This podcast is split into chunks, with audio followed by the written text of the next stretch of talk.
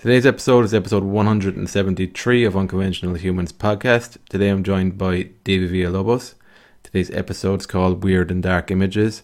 On today's episode we're talking about some of the weirder and darker images from my upcoming book, The Edge. In that book there is a paragraph specifically around how to be weird. Well, not how to be weird, embracing your weirdness. That's something that is part of the creative process, and I asked David to draw a particularly weird image for that, which he he duly obliged.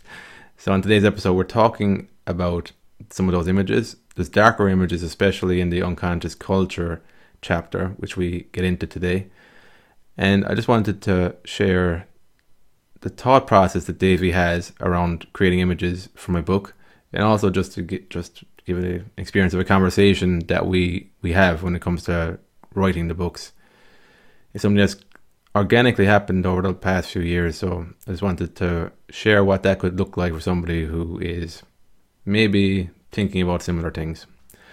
So that's it. Thanks again for listening, and I hope you enjoy today's episode. All right, man, so go for it. Shoot. No, it's just like the, what were we talking about? The rabbit holes episode. Oh. So what I was saying was that I liked what you did with that, because you went for like a literal interpretation yeah. of what I was saying. And I like that sometimes, because like I... that wasn't what I was talking about in the episode, but it adds another perspective, a bit of humor, a bit of levity to it. It does. Um, I, don't, I mean, that kind of idea, I think, comes. It stems from a really working late, and by that time, I think the. Uh, I don't know if you can hear me. There's a plane passing. All right. It just it just stems from like once you know. The alcohol flows, and you're just so relaxed. You know, not a drunken stupor, but it just, your mind is just kind of like out there mm. relapsed and ideas flow. And, and so I was thinking, because since you switched the episodes on me, yeah. I had already done the, uh, con- the creative journey one. Okay. You know, and, and so I did the other guy, um, Ryan Bush. Was it Ryan Bush? Yeah. And I was like, oh shit, let me do something real quick for rabbit holes, 'cause it's coming up. And so I don't know. I don't know what I was listening to at the time or whatever, but I just thought it was funny. And I was like, you know what? I'll see if he gets it, or if not, or if it's too risque. And um, like I said earlier, when I saw you post that, you know, I was like, you know what? I went back and kind of changed it. And since some of the podcast episodes you are using for the images for the book, um, I don't want to spoil it, but when you see it, it, it covers something else you were looking for as well. You know, so I thought it was kind of, it worked on two different levels, you know. Oh, so you, you read the chat or the paragraph I'd written about rabbit holes in the book, is it? And you adjusted the uh, image uh, to that too, is it? No, it was actually something else um, in the book. But you'll you'll see. Because oh, okay. you'll, as soon as you see it, you'll you'll get it. And you're like, all right. Because um, you know, every is- time I go with it, I go with the book, I see the highlights of what, if you're looking for something. And I was going to bring it up because there was one that you asked for, and I had no idea what you were talking about. But that's usually how it works, because, you know, it's kind of like a back and forth on, on idea, you know. And this way we don't have like a literal translation of something sometimes, even though sometimes like the rabbit holes it works. But um, I'll, I'll bring it up right now. I'll look for the. I got to look for the page. But mm.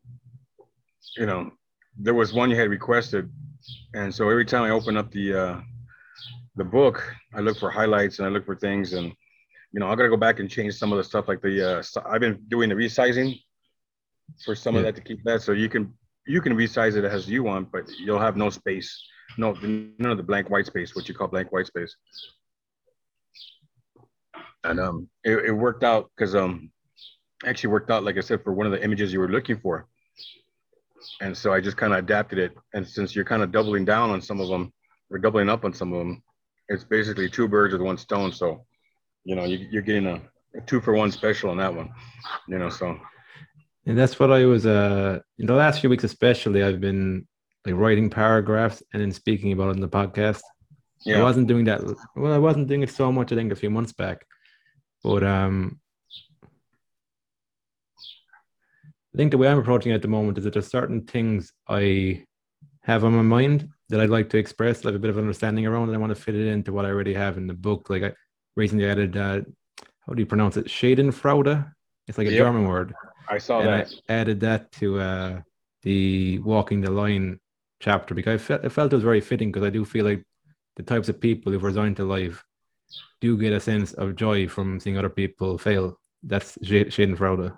Yeah, I saw that, and I, I, I was reading it. I thought it was kind of interesting, so I was kind of mumbling, uh, mumbling, mulling over that one, as far as maybe imagery, but I haven't figured out yet anything yet because I'm still working on, you know, my mind's on on. Hey, sorry, there's a dog right here. She's really big. Really Your dog, big. Is it? Yeah, she's one of them. Hmm. Um, What's her name? It's a her. What's her name? Oh, Maggie. Oh, Maggie. Okay. Yeah, she's part Great Dane, part Lab. So, so she's a she's a puppy. So she's already a hundred something pounds. So. Yeah. Mm. Nice mix. Anyway, yeah, it, had... it's, I saw that, so I'm gonna go over that one too because I kind of like what you were talking about. Let's, I'm gonna do a, an episode on that too, the Schadenfreude, because it's something I even noticed myself feeling when I was younger, very unconsciously, that I did take pleasure, you know, seeing other people fail because I was afraid to try things myself. Huh. It was a very unconscious thing, looking back on it now. Uh, and I do feel it's... I think I don't think you can... I think you need to find some bit of pleasure in your life, even if, even if it's unconsciously. I don't think you could live your life in complete pain. And that I just wanted to talk about that in, in that chapter because I feel like it helps to shine a light on where people might be coming from when they're trying to detract you from what your passion is about, or even thinking about what your passion is about, mm-hmm. that it can be from their fear, their unconscious fears, or even sometimes they can be more conscious. But I just wanted to talk around that. And I also, I think it's great that in some languages you have a word, a single word that encapsulates a feeling. I've yeah. always been kind of interested in that. But I mean, it, in a sense, though, it's kind of a, I don't want to say sadistic, but it's kind of messed up. It's very messed up, yeah. It's it's yeah. mindless. It's mindless behavior, I feel. You think it's like unconsciously, like, you know, you're I not think... inten- you don't intentionally want to see someone fail, but when you do, you're kind of like, or you think it's more like you hope to see someone fail. It's hard to tell. I think it can be well conscious or it could be unconscious. I think it could be it could be unconscious just in the way you, you like you see people on American Idol and they make a fool of themselves, and you get a certain amount of pleasure from looking at that. Okay. Yeah. Though you wouldn't put yourself out there and do it yourself uh, because it's too vulnerable. But uh, so I think that's taking pleasure from somebody else's failure, their their delusions, and it's funny to look at. Like, does it also relate to like so? Uh... competition though, basically, you know, like say you're you're competing against someone else, you see them fail and it takes pleasure because that maybe not so much to see them fail, but then that may enhance what you're doing. Well, that's it too. It's a negative competition, negative competitive state. And I think that probably ties into school, the grading system.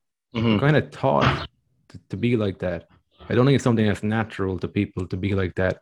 Yeah. I think it's uh, when you're living within systems that promote unhealthy competition or like pr- promote comparisons when you're living in the capitalistic world as well. We're, co- we're comparing to yourself to how you could be and comparing yourself to other people. I think that that's the type of feelings that can come about then as a side effect to that. Because like you are also living in a world with capitalism where they're intentionally trying to make you feel jealous or trying to make you feel unworthy so that you will buy these products and do these things to, to be more worthy, right. to feed into that illusion. So it's uh, better phones so you can be better pictures, so you could have better Wi-Fi and have better. Yeah. Know. So I think Schadenfreude can be mixed in there then because you're put under so much pressure to become somebody you're not that, I don't know, it, it, it I think the Schadenfreude can get in there too then. It's uh, well, I think fundamentally, I don't, I kind of saw seen in my life that the more I've been more conscious of myself and focusing on self-expression and self-actualization, when I focus more on these things and also connecting with other people, that's made a huge difference then. Like, it doesn't make as much sense for me to have these feelings of envy for other people when I don't also, I try and pay attention to when I'm feeling jealous, why I'm feeling jealous. Mm-hmm. And I think when you're conscious of that type of stuff, you can also be conscious about what you're taking pleasure from. I suppose by being conscious around your pain, you can be conscious around your pleasure. Yeah. I think. I think jealousy is the same thing, though, where it's, I think there's a fine line where I think it's some good jealousy because it shows you care, mm. maybe relationship wise, but then you cross that line when you become, you know, murder suicide jealous. There's, yeah. you know, there's two extremes, but I guess that's just a matter of, um, I don't know how you put it in your perspective, but balancing, it's a balancing act. You know? Yeah, I think I think every emotion serves a purpose. Like jealousy can help you to do better yourself. Yeah. Once you do something, once you take action from that emotion, but when you just sit in that emotion and you resent other people for being ahead of you, I think yeah. that's when the jealousy becomes maladaptive and malfunctional. That's a good point. Well, I'm looking forward to hearing it. Yes, you know? I'm looking forward to speaking it. I don't know what I'm going to be saying, but even just talking that out there might be around that in some way. Yeah. But uh, yeah, I wanted to explore some of the images as well in the book, The Edge. Yeah, I was wondering, I know I shot you, when I showed you a text about, or message about, I don't know if you could uh, interface some of what we're talking about with some of the imagery. Do you know what I'm saying? What do you mean? In other words, uh, you bring up a pic- picture. I thought you oh, were going to yeah. bring up. That's a good idea, man. No. I can, sc- I can do a screen share, I think, because I'll put it on YouTube. Yeah, I mean, I know what you're talking about, but... Yeah, because that was the thing. I was kind of wondering, if we talk about this and nobody can actually see the images, it's going to be a bit limiting. So mm-hmm. that makes sense. Or you can edit it. Yeah. You know. I'll just go through... Yeah, I like that American one. We were talking about that. Oh, yeah. Discovering America, and the image kind of counterbalances the point. Another perspective. Yeah, I like being lighthearted sometimes too. It's it's you have to. I think you do, yeah, because it's uh, especially around these things that are very emotionally charged. Yeah, you can manage manage bringing some levity. Can help you yeah. see both both sides, both perspectives a bit better. Yeah, the unconscious culture, that was the monkey experiment. Mm-hmm.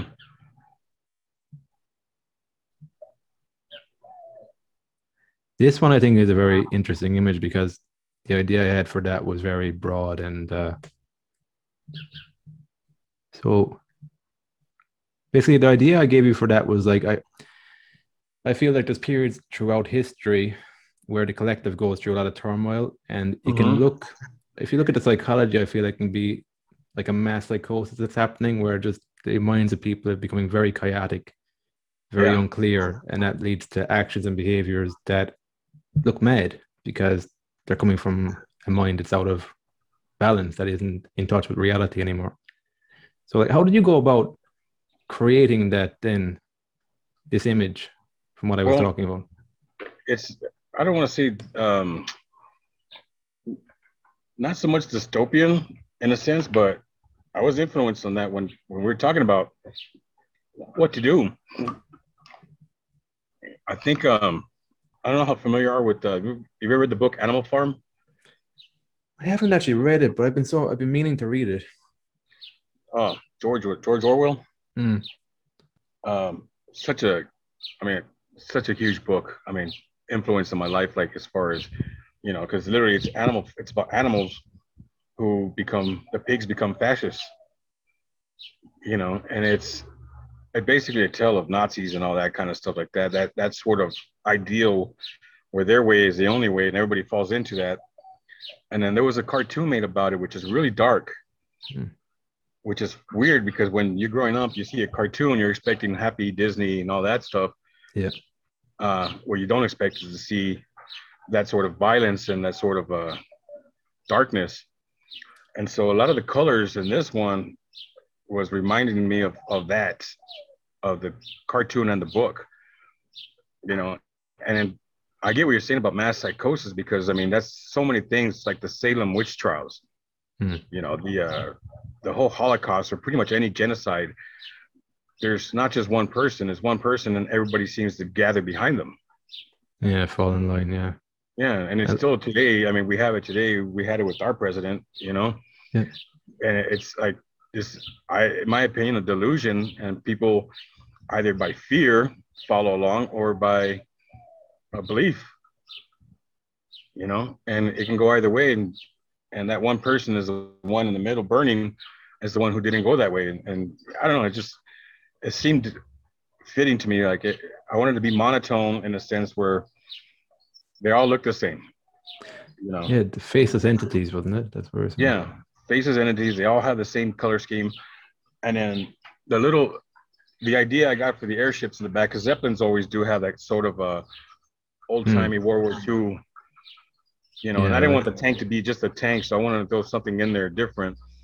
But the airships, the idea with them going through, I remember there's there's an old, one of my favorite Batman cartoons uh, from the nineties, the intro, they have airships over Gotham City, and they have searchlights, and they like look like Zeppelins. And it's just one of those things, those images that images, is, you know, you remember. Yeah. And like, all right, this looks pretty cool. Let's throw this in there. And the, the tentacles, where did that come about? Where did that, like the, how would you describe the, the, the image of the character in the front? Looks well, to me kind of like a penguin with, uh, it looks like, you know, those uh, mustard like, gas kind of masks that they would have in like World War One.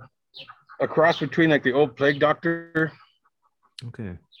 And there was like the old, I don't want to say Renaissance, but the plague doctor masks that they used to wear, the those guys used to, you know, experiment. They were kind of dark, kind of like a World War Two, like those those kind of masks. And then the tentacles just came out of the fact that, you know, they're sneaking out, showing that this is a monster that they're following. Yeah. You know, it's it's not just someone normal. And it's usually how it is, because when you think about certain figures in history who have led the charge against things like Holocaust and genocides, these aren't just normal people, man. These these turn out to be monsters, mm-hmm. you know? And at first you may not see it, but after time passes. Yeah, there's only so long you can hide the tentacles, I guess. Yeah, and so it's kind of just creeping out, showing you the true undermeaning, the underlying yeah. um, of what what they're following is not something normal. Yeah, no, I get it from the images. It's a... Uh... I do get a dystopian feel to it. It is cool. What is the name of that cartoon you, you mentioned? Which one, Batman or the um? The one where you mentioned from Animal Farm. Yeah, it's Animal Farm. Oh, that's the name of the cartoon as well, is it? Yeah, okay. Animal Farm. I do recommend it. I mean, if you haven't read the book, it's short read, um, but it's just a great book. You know, something I think you would get. You know. Let's write that down because I've been meaning to read it for a while now. I started reading a little bit of nineteen eighty-four, but I haven't uh, I haven't gotten too far with it yet. So then this image again, I found that this was a. So what I wanted to get across, I guess, in that image was that it's the medium, or it's the humans, not the medium, not the technology, that is the spreader of bad ideas, mm. and uh, and that lies, if you tell them long enough, if you're like consistent with it, that it can lead to a lot of damage. I think in, in groups groups uh, of people, it's telling a simple message over and over again, even if it's untrue, it can take on a lot of power, that it doesn't matter that it's not true anymore. And I think that's what you can witness during periods of history where there's an immense turmoil, like again World War Two.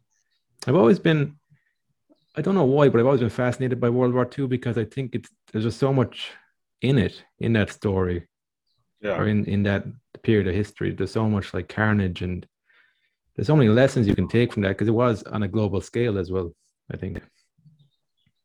But anyway, for that image, then I guess I think I I wanted to.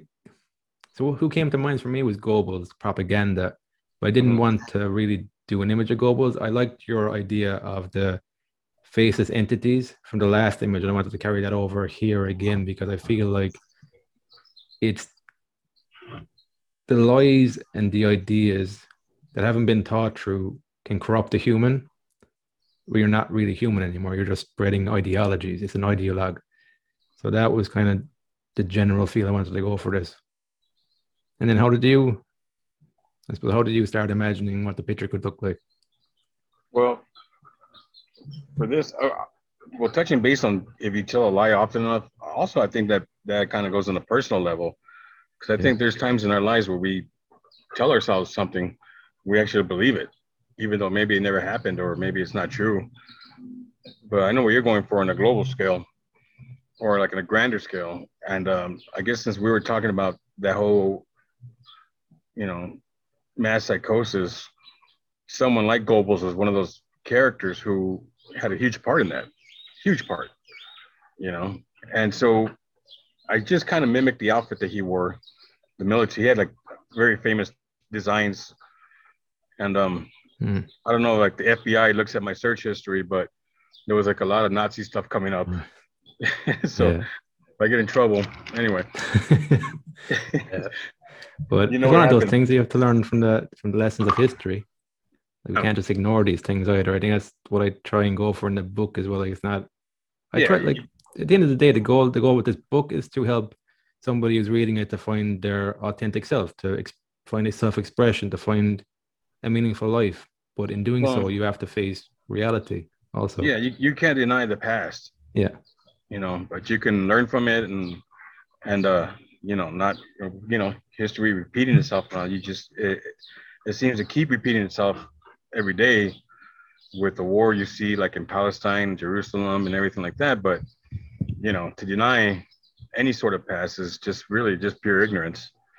Um, and with this, the faceless entity, because I mean, you could put just, I toyed with just a subtle eye movement or something that looks like he's looking at the radio. Um, I think you mentioned that he looks pensive. Mm. You, to me, it could be taken either way that, you know, he's uh, maybe he's kind of proud of what's coming out of the radio, or, you know, it's different interpretations really. Um, but also the color scheme is based on his, on his outfit from history. Cause I was kind of like the, the same, the color scheme that he had. So I went, when I was editing, I went with like a filter on it to kind of tweak the colors around to give it that sort of monotone feel. And historical feel too, because, you know, a lot of the pictures we have are what, black and white. There's yeah. very few. There's there's there's color, but there's not a lot of color back in that day as far as photos are concerned. And uh, so I just kind of just went with that, you know. Just I wanted to be a, simple enough so you have like a lot of shading on the darkness in the bottom, so you can kind of see and just keep just keep the quote there. You know? Yeah. Just... That was like chapter on unconscious culture. So it's, yeah. um, yeah, I, I think that unconscious culture is dangerous. It's like, it's not like the war came about out of nothing as well. It's a mix of a lot of different things, but I think it's, uh, I think if we learn the lessons and apply it, I like looking at groups because it helps me to understand myself better. Because sometimes you can't look at yourself so easily, but you can look outside yourself and look for principles. Look yeah. for like this, for example, like if you tell yourself a lie, if you tell other people a lie often enough, it can cause immense destruction. So if I'm going to tell myself lies over and over again, it yeah. probably will end up causing destruction in my life too. Yeah, exactly. So, so then this is the next chapter, the creative doorway. I really like this image. How did you go about creating that? Because it's quite different to, like, the, just the, the the um the look of it is quite different to the other images. Um, well, you know, with every image, I try to do something. You know, if I feel it calls for it, something different, mm. you know, and, um, you know, we have talked about creative doorway, looking through the creative doorway. I know we have another chapter, which I'll edit that image about you walking through, and it's very Kirby-esque, you know, the keys. Um, I can't remember the name of the. the oh, the doorway, the doorway of perception. Yeah. You know, and so I didn't want to repeat that, but I like that idea of when you open the door there, you know, um, remember the, the uh, Wizard of Oz, hmm. the old movie, and how it's black and white, and she opens the door and everything's color. You know, once she lands in Oz in the movie, she opens the door and then everything else in Oz is colored. But before that, the whole movie's in black and white, you know, kind of like representing her life. Uh, and so it's really cool. And so I kind of like, you know, things like that, that. It's, it's an influence. And so I was just drawing... Uh, you opening the doorway, and I wasn't sure what was going to be on the other side, so I was just messing with the shading on it, which was basically this was all black, you know. But then when I think when I sent the picture, you mentioned that you liked the fact that the hand was there because it kind of gave it I don't know. Um, yeah, it's funny because like when you sent it to me first, I thought you, I wasn't too sure whether you meant to have the hand included. I liked it because for me, it represented that the character is becoming aware of the story he's in. That there's, yeah. a, there's somebody writing the storyline to, to his uh, to his story. Yeah, that was just in a, you know, it was just, uh, you know, because I, I always like to send the drafts on stuff, something I'm drawing, because maybe you have a different idea and you're like, no, we're not doing that. We're not doing rabbit holes, literally. Uh, you know, it's just it's one of those things uh, because it's just, a, to me, it's a creative process. It's like maybe you're looking for a tree and I'm drawing a flower and you're like, no, it's, it's, it should be a tree. And I'm like, all right, I go back and I'll see it. And I go, all right, I see the tree now, not the flower. And I just happened to just show the image and my hand was in it. And when you mentioned that, I was like, oh, just that to me took it to a different level because you saw something I wasn't even looking for. Mm. You know, and to me, that's part of the fun of the creative process when you're collaborating with somebody is that, uh, you know, if you're going to be selfish, you go, no, no, no, fuck you, man. It's just this way. Then that's not a crowd, you know, collaboration. And, and it, in this case, it opened up a different idea and it, it looks kind of cool. Yeah. And so what I did is I redid the, I just redid the picture only because, I mean, maybe it's vanity, but I wanted to, I go, you know what, let me put my hand in there because I had the tattoos on the hand. So it was a little bit more prominent. You know, and so I just kind of redid it and um, changed some of the colors around on it. And I wanted the colors to be closer to the door, you know, because like expanding. So as you open the door, the colors expand. And if you remember that, like I said, the Wizard of Oz scene, if you ever watch it, you know, you'll see that when she opens the door, the world just becomes full color, mm. you know. And so it's kind of just, it's kind of where it's done from that. It's a good metaphor for like, um, you could also be in a black and white thinking world. And then when you open the door to nuance and understanding the world differently. Yeah, and that's why color. Black, yeah. Where he's coming from, where your character's coming from, you look at it, it's black, you know, it's gray. Yeah. You know, there's no, no there's nothing behind it. It's emptiness, but yeah, so you're opening up the world to a new, I don't know, new realm of thought. Yeah, it's, it's uh, I like the, the color because it's, it's, it's fiery and like it's it's a bit chaotic and you just don't know what to expect in like going into that room. Like I think it requires a bit of courage to step in there because like the where he is is quite bland and ordinary, but if he steps through the door he doesn't really know what he's going to get. There's a fucking hand in front of him, like who knows what he's going to get inside there. So yeah, and I think the hand kind of uh, also uh, that kind of thing um, stems from uh, Bugs Bunny.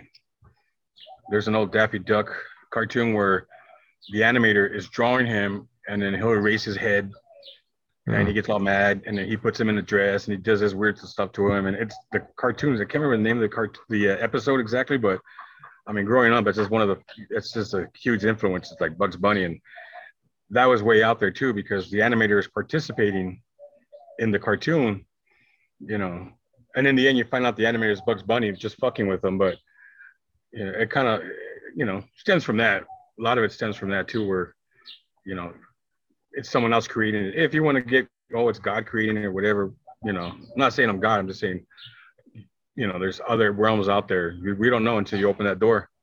Yeah. Or could even be your higher self, I guess, creating, and you just don't know. Yeah. So endless possibilities. But from this image too, you created that yourself. Like before you created this image, I just said like, so the, the book is broken up into sections, yeah. and I did like a, a word for each section. But now when I saw this image, I decided that an image for each section would would actually be better because it's more an open to interpretation. I think the section names are to start in the chapter page, but I'm not putting them in between the chapters now after seeing that image. So, and then yeah, some of these images are from the podcast. Then this Johnny Cash image. Yeah, is, uh, I reloaded. You know what? I, I reworked that one a little bit, so the line he's walking on is wider. Okay, why is that? Um, you know what? Just I wanted to stand out more. Okay. You know, so you know, if you look at the images, I that's an older one. Um, it's basically the same thing. I just tweaked the line a little bit, so I so it's brighter. Okay. And, uh, you know, because that, that's about it. And then and no, this... Johnny, oh, Johnny Cash. Yeah, I mean, there's more to it, like. The Sun, because he used to play with Sun Records, was his first recording studio. Um, yeah, I like how you do that, because that's not very obvious that the Sun represents that. unless you're a Johnny Cash fan, I guess. You yeah, and then he's then. walking. He's literally walking the line. Where do the lyrics go? Uh, before darkest day or day is night, so you have a sunset. You know, so there's like you know very subtle notes to the song. Mm. It's like, Johnny Cash. I mean, come on, he's awesome. So no, he is. Uh, how this kind of came about is that that was the the words I had in my mind before I started writing this book. It was I wanted to explore the psychological line you walk as a creative person, because you have yeah. to start becoming yourself, and you're going to get rejected for that from some people. You might get love for that, but ultimately it's an unnerving psychological line to walk because you don't really know what you're having to face. And then when I thought of that, I was like, Johnny Cash has got a song called Walk the Line. And yeah. I mentioned it to you, and then you're a big Johnny Cash fan. So I was like, I didn't really know where this was going to fit. In the end, I decided, yeah, if I just have a picture of Johnny Cash at the start, I don't think I referred to him then after that, but I left it, I left it, I left it to you to draw the image, because you're the Johnny Cash fan. Out of the two of us, you're the bigger fan, I would say. And uh, I quite like that too, that some things come into my head. I don't know why they come into my head. And then I'll, I'll discover that maybe you, that was actually the, that was actually the first image of the book came from that, remember? Hunter yeah. S. Thompson. I didn't even know of this guy. I just saw a quote online that resonated with me, and it turns out mm-hmm. that you're a big fan of his, and I'm looking into his work as well now. And yeah. uh, I like that, because by writing a book like this, then you're discovering parts of the world that you didn't really know existed, or you're, it's a creative process. Like, yeah, and I, I kind of like that too. I like the representation of the, your character as other characters. One, because it's a good way to get away from likeness rights, so you don't get sued. Yeah. You know, I mean, you're just, you're basically just dressed as a character. So that's kind of, to me, a cheeky way of getting around it. But at the same time, it works too, because we've done that before with the first book, where the characters and the situations, like this one with the French, the French one. Yeah. I like how you've added like French, you've added Italian to one of them as well. I like, uh, I guess the goal here is to just make languages fun. Something interesting, because my experience in school was it was a subject, and it can kind of suck the fun and curiosity out of learning a language. So I just wanted to bring a bit of playfulness to it. Yeah, and I, you know what, and I love that, because I mean, I, I like how you want to incorporate stuff like that. So the French one, I'm looking up phrases and what makes sense, and you know, I may pronounce it wrong, but where, where you're saying, you know, a la vache or, or vache. You know, like holy cow is an expression. Apparently, that's a big expression over there. That's how they say, like, you know, holy shit or oh my God. Yeah, the vash. yeah. Yeah. And so, I, and then when I'm looking it up, it says this is where it stems from, or the reason why they, they refer to the cow. And I'm like, oh, that's kind of cool. And it's something that, you know, I find fascinating when I'm just drawing. And, and we'll get to the Italian one, is that I'm looking up things that would kind of make sense. Why did they say la vache? I didn't. I don't know. I don't. Why did they say cow? I don't know. I can't remember. Okay. Because yeah, they well, do say. I, when I was living in France too, they do say that a lot. La vache. Even if you watch the French series, la vache is like a kind of. It, it's it kind of like it basically saying no, you know, holy cow, but like in a polite way. It was like saying holy shit. Yeah.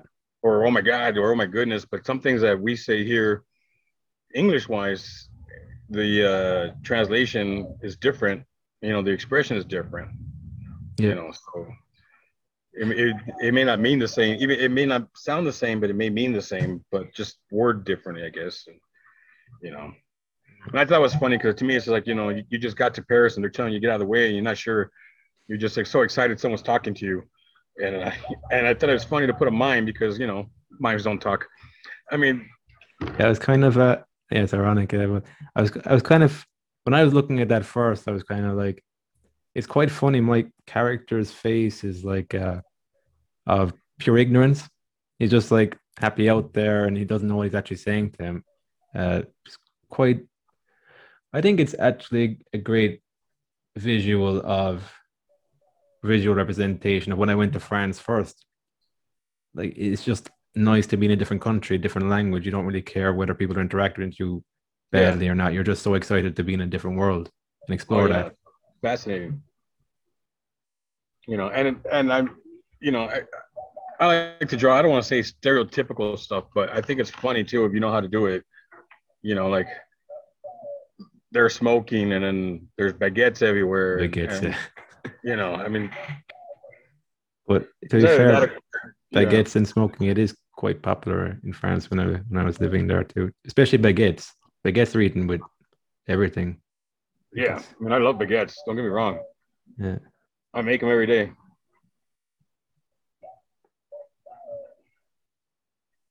So I went up again, and oh, the crabs in a bucket.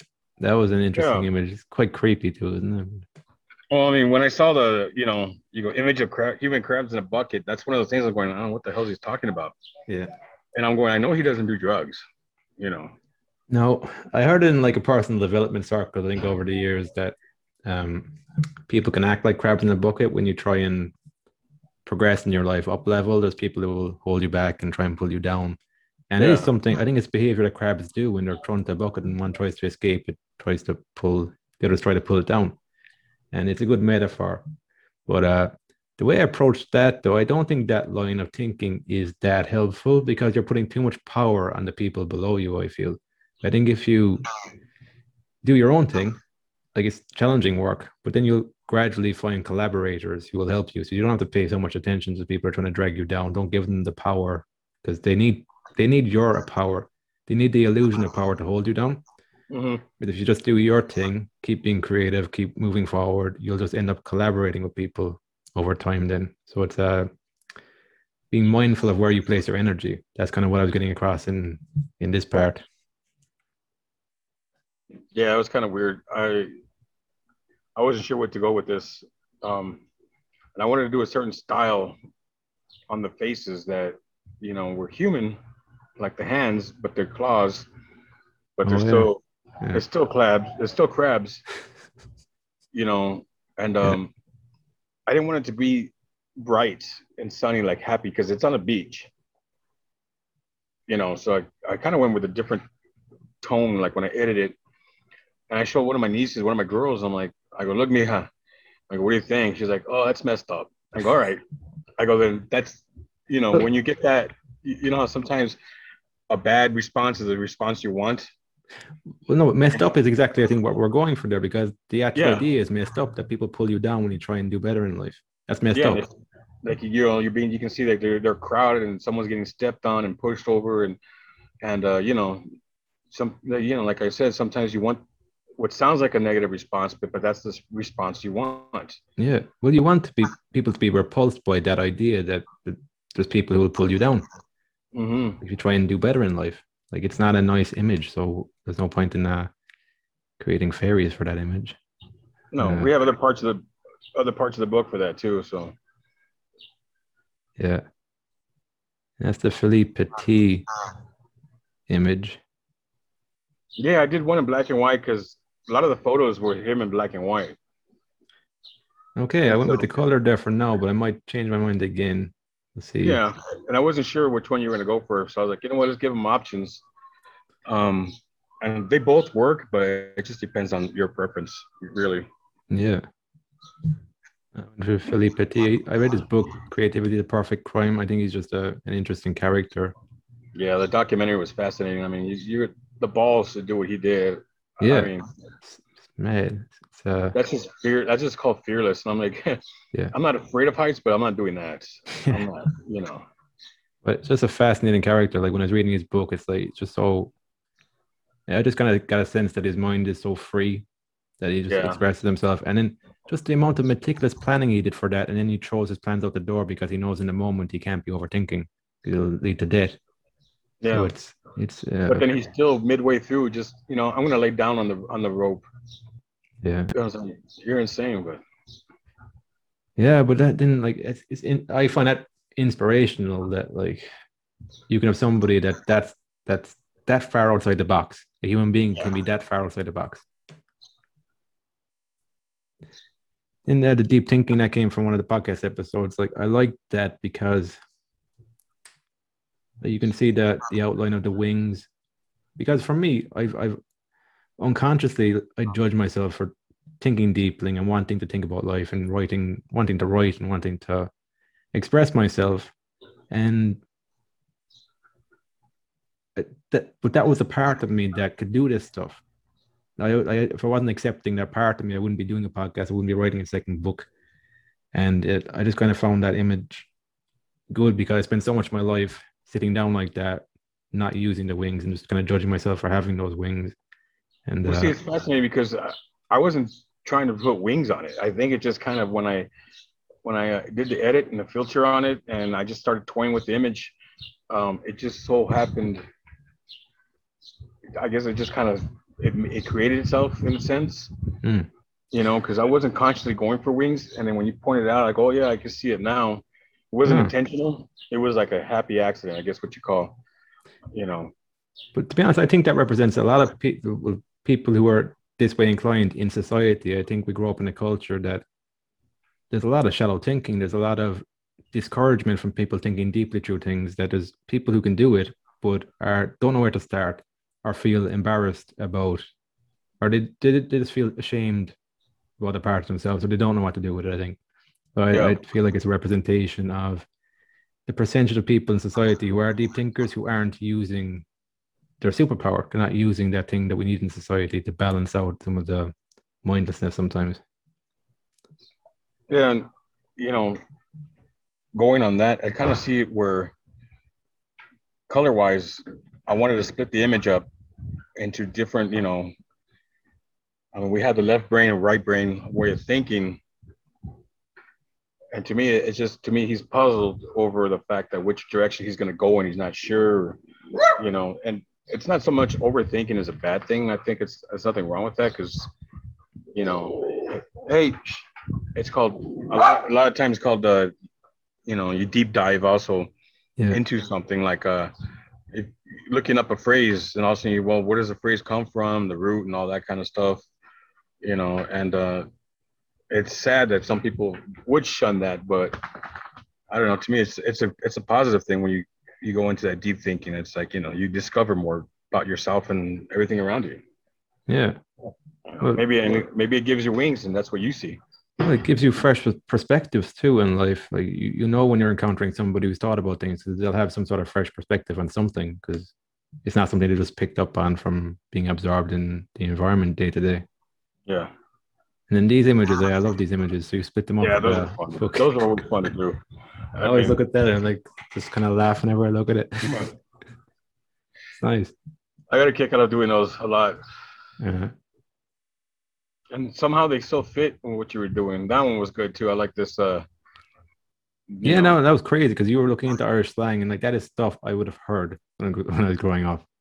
And uh, and then that, because you came up with the French thing yourself. Again, I would have heard that a lot when I was in France. They'd say, yeah, I looked it up, and it's kind of it's kind of like um, you know, it'd be like here saying, you know, what the fuck or what the hell is going on.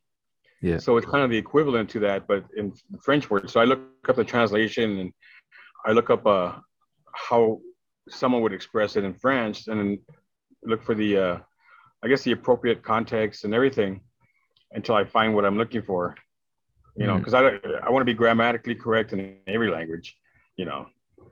I don't want to just do word, you don't want to just do word by word translation, because it wouldn't make sense to someone who, no. who, who knows French. So someone like yourself, you read it like, oh yeah, I've heard that before.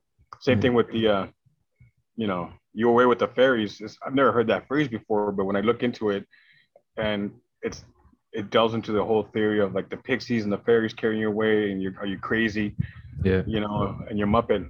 I, I think I spent like at least two hours looking at Irish slang, and and then I'm like, oh, there's some only for Cork, uh, there's some just specific for Dublin, and you got the North, you know, it's like mm-hmm. any country, and I, you start reading, you start reading and reading this, and you kind of get fascinated with it. You know, so if I ever go visit, I'm going to be talking like that to everybody, you know. So, I found like I just, that, or like you're away with the fairies, that can often be used for somebody who's quite imaginative to discourage them from being imaginative. As in, like, you're yeah. too um, you're too away with the fairies. You're not grounded in reality.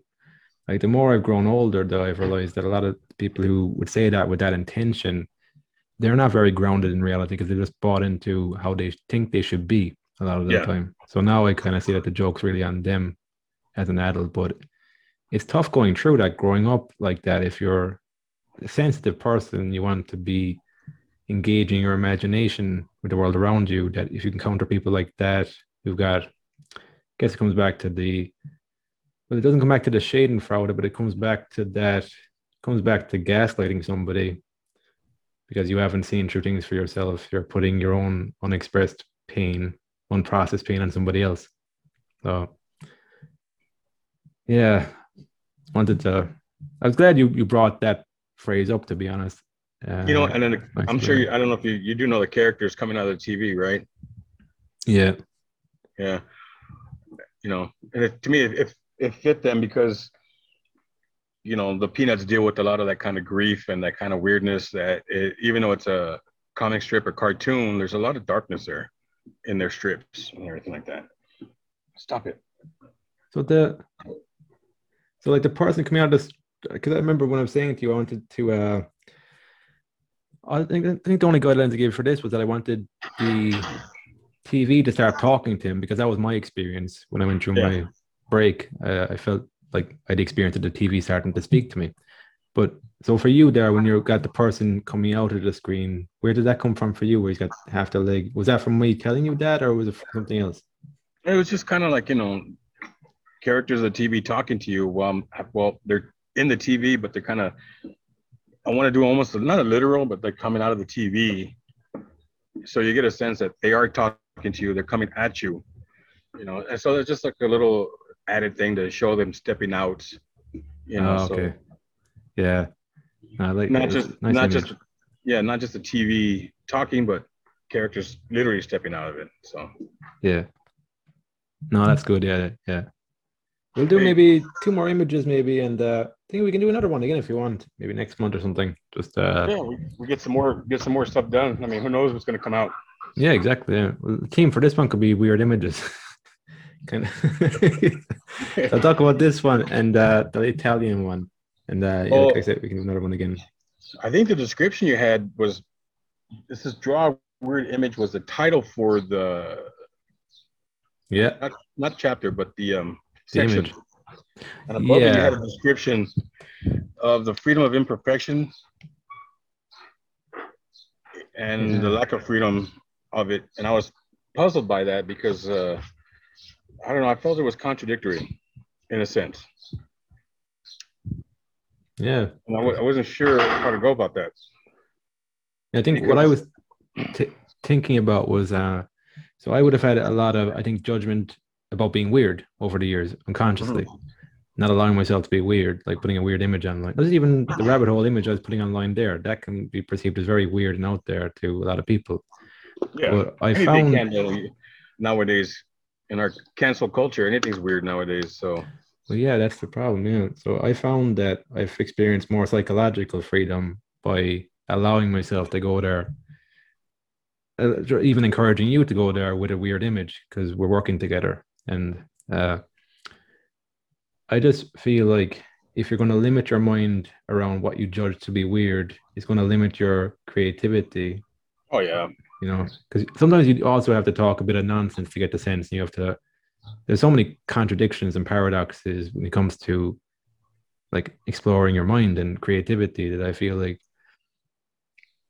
it doesn't really do you much service in the long run to box yourself in around certain things, especially when it comes to being weird. Because again, it's a perspective. It's how other people are perceiving you. That's the issue. It's not actually yourself. That's the issue there. It's your perception of how other people are well, this, looking at you.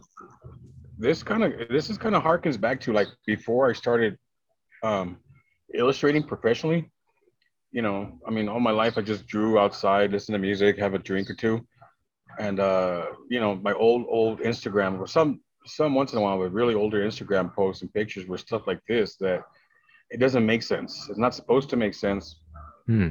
but, but there's stuff there that does make sense. It, it's contradictory, but I just cool. wanted to draw. I don't want to draw just like uh, one thing, like, you know, the little tiny guy coming out of the doorway of his belly. Yeah, where did know. that come from? That that tiny guy, because I was looking at that, I was like, what the hell is that about? The tiny guy in the doorway. A lot of that's, uh, you know, I'm a fan of people like Salvador Dali, whose work is just out there. Yeah. You know, and if you see it, you know, warp clocks is just like the most popular, but oh, yeah. it doesn't yeah. it doesn't make sense. Doctor Seuss, it doesn't have to make sense. It's just, to me, it's just expressing yourself. And and um, the tongue is one thing, because you know it's a tongue, but then it transforms into whatever that is. And then why not? He's holding coffee. I mean, it doesn't have to make sense, but yeah, you know, I, you think you literally, I'm just literally thinking, I go, what can he be holding? Why, you know, and is there a reason why he's holding two kinds of coffee or whatever he's holding? And, um, you know, it, it actually, because you were talking about the lack of freedom and imperfection and, and, and, uh, I don't know exactly how it went. Um, and the freedom of that brings, so he's kind of tangled up in the cord because, you know, if part of him's free being whatever he is, he's still being restrained for being what he is, you know, and there's some like religious connotations with, with the hand, the nail through the hand. Yeah. So there's nothing that makes sense. Like, why is he holding the pizza? I don't know. Just felt like maybe I was hungry and it just comes out. But this wasn't the initial drawing. The initial idea I had was the one you use for metamorphosis, because that to me struck me more as uh, the freedom of imperfection. Like you had the snail and then you had the pupa and then the butterfly, because to me it's a cycle, you know, because that's why I said that what you were saying to me was contradictory. To me, it seemed like it was not so much meta, but in a in a circle, you know. So you go from not being perfect, accepting it, that gives you freedom, but then it holds you back, but then it, it's accept, you know, so you're going in the end of the cycle in a sense. And to me, that that was the uh, idea. But then I started drawing this and I go, well, you were talking about metamorphosis. So I go, it'd be a shame to throw that image away, I thought, because it, it came out pretty nice too. Oh yeah, because that came out, yeah, I wasn't expecting the metamorphosis image, and that, that goes ties in with the metamorphosis paragraph now. But I don't know, I, don't, I think I think I was just thinking about how judging myself less for expressing myself a bit differently to other people, I just found this freedom in that, and that's the imperfection. So yeah, and metamorphosis, this was actually going to be, I mean, this one kind of got out, out of, I got out of hand a little bit, but metamorphosis was kind of, this is based based loosely on Kafka. Mm-hmm. And um, I was going for a Kafka image on metamorphosis and the butterfly in this area, but then somehow they just reversed themselves, you know, and where they went. How does that happen? And is it, you're going with a, your gut feeling on things? How how are things? Yeah, gut, basically yeah. It's, it just feels like, you know what, let's go this way. Yeah.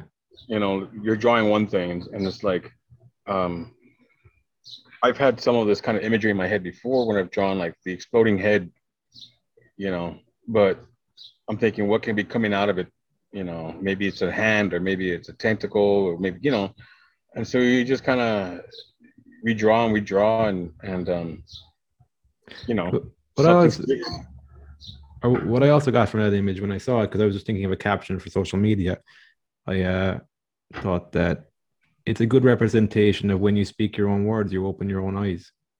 Yeah. That's what I, yeah, I like that. You know, and I, I left it in there, but it was very light. You're saying Egypt?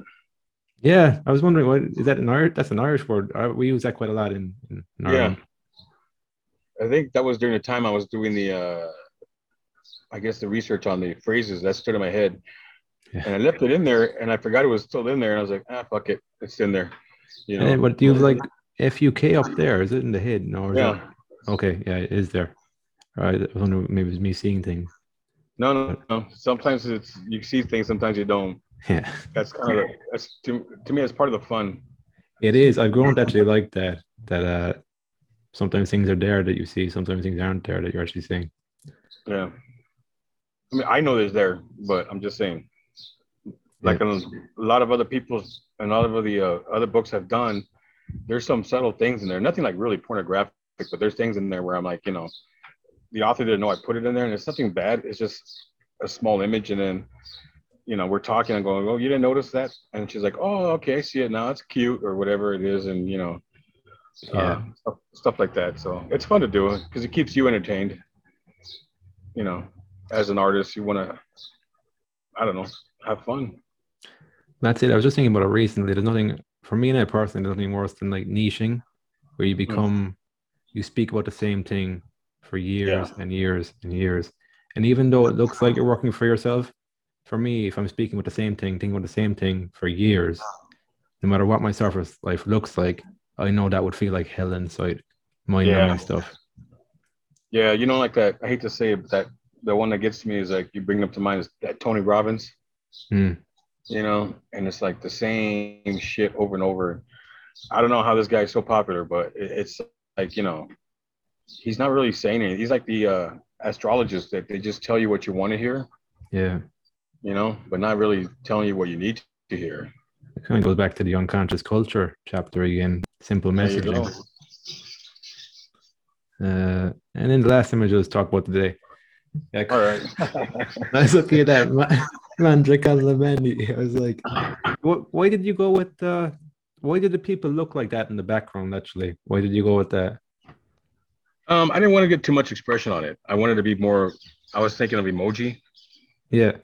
Uh, and just kind of like um, keep the focus more. And plus, you know, when you're drawing a certain size, I want the focus to be up front with the characters. Yeah. Okay. And then this one was, I was going to do this one. I was going to do everything like a very classic stereotypical, uh, stereotypical Italian speak in English, but phonetically spelled out. You know, like if you're familiar with the Marx brothers, one of them, Chico Marx, is Italian in the, in, you know, in the movies. And, you know, you would talk like, you know, what's the matter, you, and everything like that. Okay. Like very stereotypical. And so I was going to do that. And I go, that might be, I don't want to say offensive, but it might be, you know. I, no, I'm I glad kinda... you, I'm glad you went with that. Because like I'm saying, I, I like a meld of languages, just getting people curious about languages. And they don't have to be yeah. perfect. It's like, just have fun with it. Did you, have you looked up the translations? Well, soy impaz, impaz, impaz, impaz, impazito? Impazito, say, impazito. Yeah. That's how you crazy, isn't it? Yeah. And then, are you oh, crazy? I um, often hear them say, Dios mío, for my God. Oh mío is yeah. just oh my, isn't it? Yeah, oh mío is just oh my, oh Dios mío. But Dios mío was too close to Spanish. But Spanish and Italian are very, are very similar. Yeah, very similar. And Mamma Mia is because, you know, it's from Abba. And stereotypical yeah. Italian. It's very difficult. And I was like, you know what? That's kind of subtle to leave in. That's. Yeah. I don't want to. I don't want to put words. I mean, I wanted to put things that I thought would be funny, but maybe it's just me. You know, like, what's the matter, you? But I go, I know they don't really speak like that. That's no. just what you see on T V. Yeah. And so I go, you know what? Just put the, you know, like, you know, mangia con la mano. Yeah. Mangia, you know, eat with your hand. Um, you know, because when I was reading it, it just stood out to me. As soon as I read, you know, in a culture eating with your feet, it just, I just started laughing because it's the first thing that popped in my head is like you eating with your feet, literally eating with your feet in front of people. Yeah, that was a funny one again because that wasn't an image I asked you to do, but you, you that's what you picked up on. And like for me, when I wrote that out, that would have just been something that came to mind for me in the morning. That it was just uh, it was just something that came to mind. I I didn't yeah. premeditate it. Like it was just trying to accentuate a point. And then again, it's like something you picked up on that I didn't think you pick up on. You create an image around it. I think it did the Italian, and that's something I wasn't expecting. So that's why, for me as a writer, this process is very interesting. You've got somebody who's illustrating your book at the same time. Yeah, it was. It's fun to do. It's like, uh, and it's hard to do too. When you, I read something, I read a passage. I'm like, you know, yeah, this needs a picture because it's just, it stands out, hmm. you know. And it's like, you know, and because I haven't seen that kind of picture before. I mean, you know. It's just, it's just yeah. to me, it's bizarre. It's funny though. I mean, you got there, and I don't know. I just, I saw it, I read it, and I was like, I gotta draw something to this. And I had another one. I know, I think I showed you the other one, but then, um, I don't know why I went with spaghetti and meatballs, and I just went. I was like, well, that's very Italian, and uh, it just went from there. It kind of like developed itself. I'm like, well, let's put the Italian phrases in it, you know, and I don't know. It's just one of those things that just. Uh, Snowballs. Yeah. Yeah, I like that when things snowball. So you start with an idea, which leads on to another one. Yeah. Did I do that recently? Actually, I was writing something there. I was doing a, I decided I would just write down my dream from the night before. I said I'd yeah. do it. Because oftentimes I'll want to do it, but never do it. And what I noticed when I did do it I'd write out a part of the dream that I remembered, and that would lead on to another part I remembered, another part I remembered. I went for a few lines, but I wasn't expecting that by writing that down. That doesn't always happen for me, but for some reason it did. And I found it quite cool that one line led on to another image from the dream, another image, and it that usually wouldn't happen for me. Yeah, it'll trigger like, a, oh yeah, the, an emotion or a feeling, and then it brings back an image, and uh, when you have dreams like that. Yeah, so. Dreams are... They're fascinating because I, I find like when you try and when you try and remember the dream, it's hard to remember it, and then when you're not trying to remember it, you remember it, and it's uh, yeah. it's uh, it's really cool. Like some, a friend mentioned to me recently, I think Carl Jung, did he say that once you go beyond fifty, you should pay more attention to your dreams than you than your real life and your day to day life, huh. or something like that? She was saying, I found quite interesting. Yeah, that's pretty cool.